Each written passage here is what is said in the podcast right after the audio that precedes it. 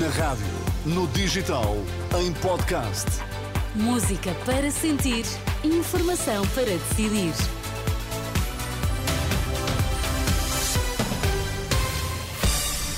Pedro Queiro, antes do Jornal das onze, vamos às notícias em destaque. Visões completamente diferentes sobre a imigração e trocas de acusações a marcar o debate entre Chega e Bloco de Esquerda. P C P e Livre rebatem apelos do P S ao voto útil e defendem direito dos polícias à greve.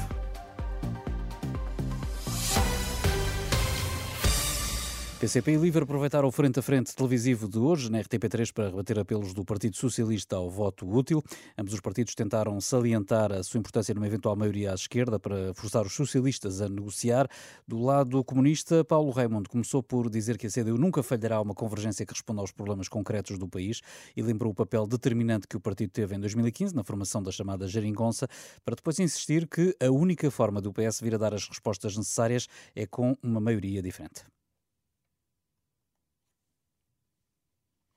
Vamos ouvir Paulo Raimundo no frente a frente que manteve com Rui Tavares, do Livre.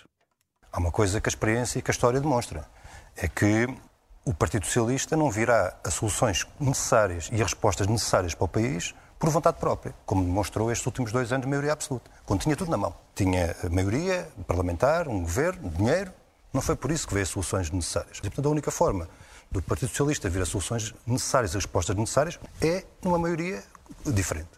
Também o porta-voz do Livre, Rui Tavares, considerou que a melhor maneira de implementar as ideias do Livre é votar no seu partido.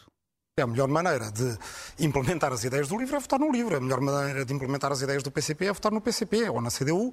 E para votar no P S, às vezes nem para implementar as ideias do P S serve, como nós vimos com a maioria absoluta do P S, que passado dois anos foi, foi ao charco.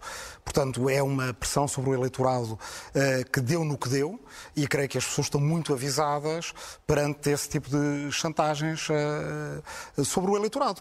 No debate abordou-se ainda o tema da imigração e Paulo Raimundo defendeu que é necessário criar condições para os portugueses não precisarem de sair do país. É que o problema não é este ou aquele por a sua vontade própria, tem esse direito à procura do mundo, está tudo certo. O problema é aqueles que são empurrados para fora do país e que fazem cá uma falta extraordinária. Eu estive há uns dias na Zogma, uma indústria aeronáutica de ponta, com condições, com operários altamente especializados. Nós formámos-los, nós damos-lhes a experiência laboral e depois, quando eles estão em condições de porem esse conhecimento todo uh, ao serviço do país, vão trabalhar para a Holanda, para a Alemanha, para onde for, onde são bem tratados, onde, são, uh, uh, onde têm salários condignos uh, e onde fazem um trabalho que podiam fazer cá, desde que fossem respeitados, para a questão central de sempre, que é os salários. Já Rui Tavares acredita que a imigração faz parte do espaço de liberdade no qual Portugal se encontra e garante que o que é preciso é criar condições para os portugueses voltarem ao país. No espaço de liberdade em que estamos é natural que as pessoas emigrem, mas o que é necessário, o que é urgente, é que as pessoas possam voltar e que o país seja atrativo para as pessoas poderem voltar. Eu já emigrei, já voltei uh, e acho que o país tem que dar a oportunidade às pessoas que são dinâmicas de terem asas para voar, porque esse dinamismo de alguns é que também nos permite ter um Estado social que garante dignidade para todos.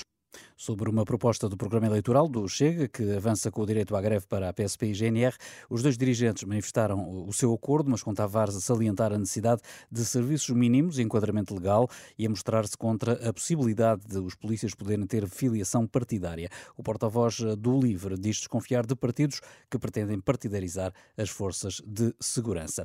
No outro frente a frente, André Ventura e Mariana Mortáguas tiveram depois em mais um debate para as eleições legislativas de dez de março. A líder do O Bloco de Esquerda garantiu que a visão do Chega para a imigração traria o caos ao nosso país. O Chega defende para a imigração significa o caos em Portugal. Se finga o caos na agricultura, nas pescas, nos lares, na construção, onde oitenta por cento dos trabalhadores são imigrantes. Há imigrantes em Portugal porque há necessidade de trabalho imigrante em Portugal e quem o diz são todos os empresários. Mas ainda há uma coisa mais perversa nesta proposta, é que não é só, só o caos na economia, é o caos na segurança social. Porque neste momento, por cada euro, por cada euro que um imigrante recebe em Portugal, paga sete à segurança social. Mariana Mortágua, no debate na R T P, já o líder do Chega acredita que a extinção do S E F foi um erro e culpa Mariana Mortágua por isso. Vários países do mundo, como a Austrália, como o Canadá, como a Suíça, o que fazem hoje é, sim senhor, aceitar a imigração, orientá-la para as necessidades que o próprio país precisa. O que nós não podemos continuar a ter é imigrantes a entrar sem qualquer controle, com toda a permissividade e com uma grande responsabilidade do Bloco de Esquerda. Eu tenho que dizer isto aqui, o Bloco de Esquerda não só levou a que o Governo extinguisse o S E F, o maior erro que cometemos nos últimos anos foi extinguir o S E F, e isso tem a cara da Mariana Mortágua e a marca do Bloco de Esquerda, como levaram ao regime disparatado dos vistos, dos vistos da C P L P, dos vistos da C P L P, que inclusivamente levaram a União Europeia a abrir-nos um processo. André Ventura no Frente a Frente com Mariana Mortágua e aqui dois excertos deste Frente a Frente que marcou esta noite. Oito pessoas, incluindo três crianças, ficaram feridas no despiste de um carro alegórico do Carnaval em Guimarães.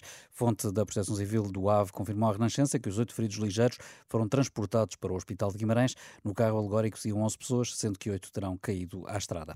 Falsas e lamentáveis, é assim que Fernando Medina classifica as acusações da antiga Presidente Executiva da TAP, Cristine Ormier Vai, disse em entrevista à T V I que se sentiu chantageada e ameaçada pelo Ministro das Finanças, que a despediu por motivos políticos. Numa declaração enviada à agência Lusa, Medina afirma que já prestou todos os esclarecimentos à Comissão Parlamentar de Inquérito.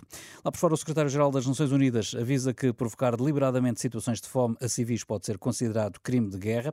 Numa declaração esta terça-feira no Conselho de Segurança da ONU, António Guterres disse que quatro em cada cinco das pessoas que mais passam fome no mundo estão na faixa de Gaza. Em Gaza, ninguém tem comida suficiente. Das setecentas mil pessoas mais famintas do mundo, quatro em cada cinco habitam nessa estreita faixa de terra. Neste debate no Conselho de Segurança da ONU, António Guterres alertou ainda para o colapso na ordem pública na faixa de Gaza devido à deterioração das condições de segurança.